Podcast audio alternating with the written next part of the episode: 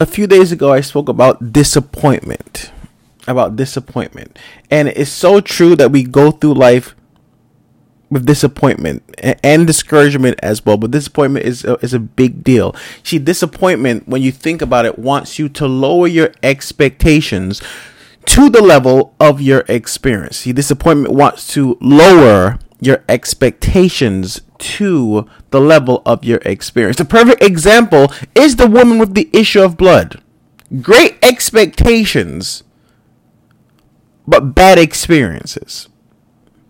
So I asked myself this question what would have happened if she would have lowered her expectations to her past experience?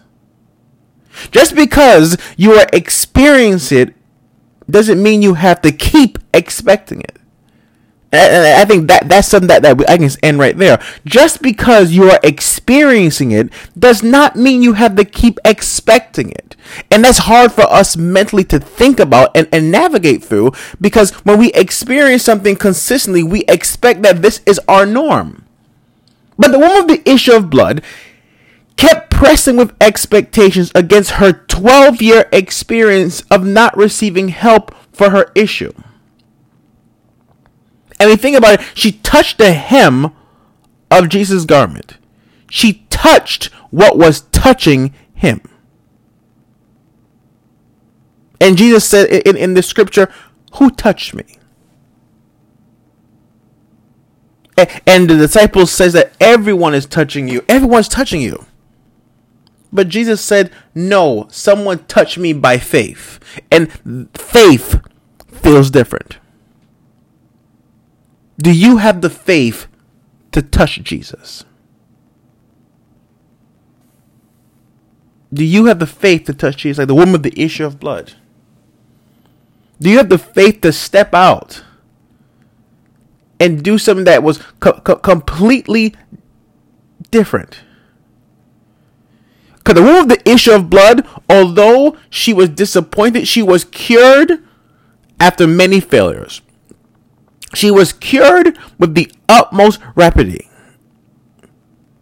She acknowledged the receipt of being healed. She was commended for her faith. And that's the interesting thing. She was commended for her faith. How many of us in life will be commended for our faith?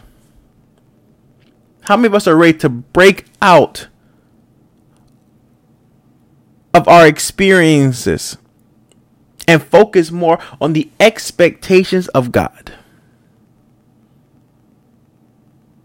How many of us are, are ready to stop lowering our expectations to our past experiences?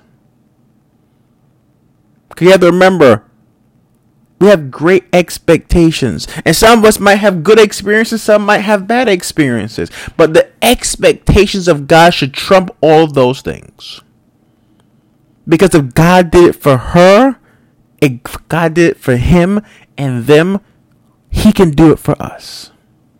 But it takes us to step out of our mindset and have the faith to touch Jesus to have the faith to walk forward and move forward and do what we are called to do. It takes faith to touch Jesus.